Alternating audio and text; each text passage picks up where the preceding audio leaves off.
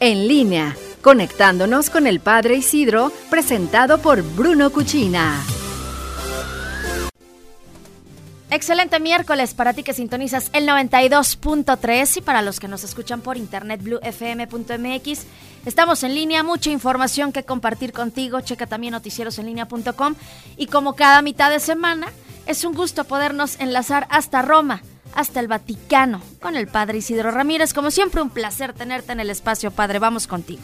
Hola Iris, no, al contrario, mil gracias a ti, gracias a, todo el auditorio de noticieros en línea que nos escucha semana a semana. Gracias por permitir compartir tantas cosas buenas. Y hoy quería yo recalcar dos cosas de, de, la catequesis. En primer lugar, pues si el tema que trató el Papa sigue desarrollando la catequesis sobre los hechos de los apóstoles y habla en ese momento en que los apóstoles y los primeros discípulos, los primeros seguidores del cristianismo, saben poner en común, basados en las necesidades de los demás, aquello que tienen. El Papa habló mucho de la solidaridad, de ese saber salir de nosotros mismos de saber colaborar con los demás, no solo a nivel material, también a nivel de un consejo, de estar ahí para escuchar, de dar de nuestro tiempo para ayudar a los demás en algunas obras de voluntariado, en tantas cosas que podemos salir de nuestro egoísmo, que es importante, y darnos y compartir con los demás. Eso es algo maravilloso y algo que nos da mucho fruto y que nos da una satisfacción enorme a todos nosotros. Y es una característica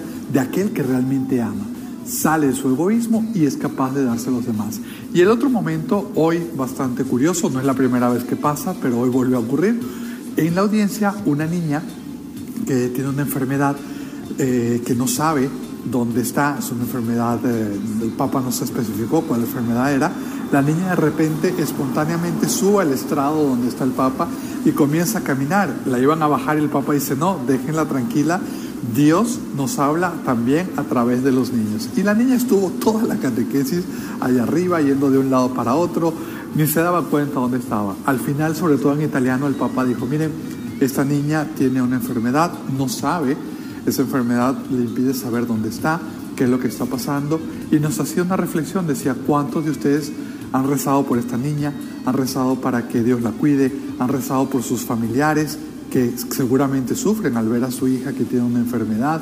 ¿Cuántos de ustedes rezan cuántos nosotros rezamos por aquellas personas que están necesitadas? Bueno, ahí estuvo la invitación del Papa también a saber nosotros ser solidarios con los demás, no juzgar a primera impresión, sino también saber nosotros tender una mano al otro, incluso con nuestras oraciones.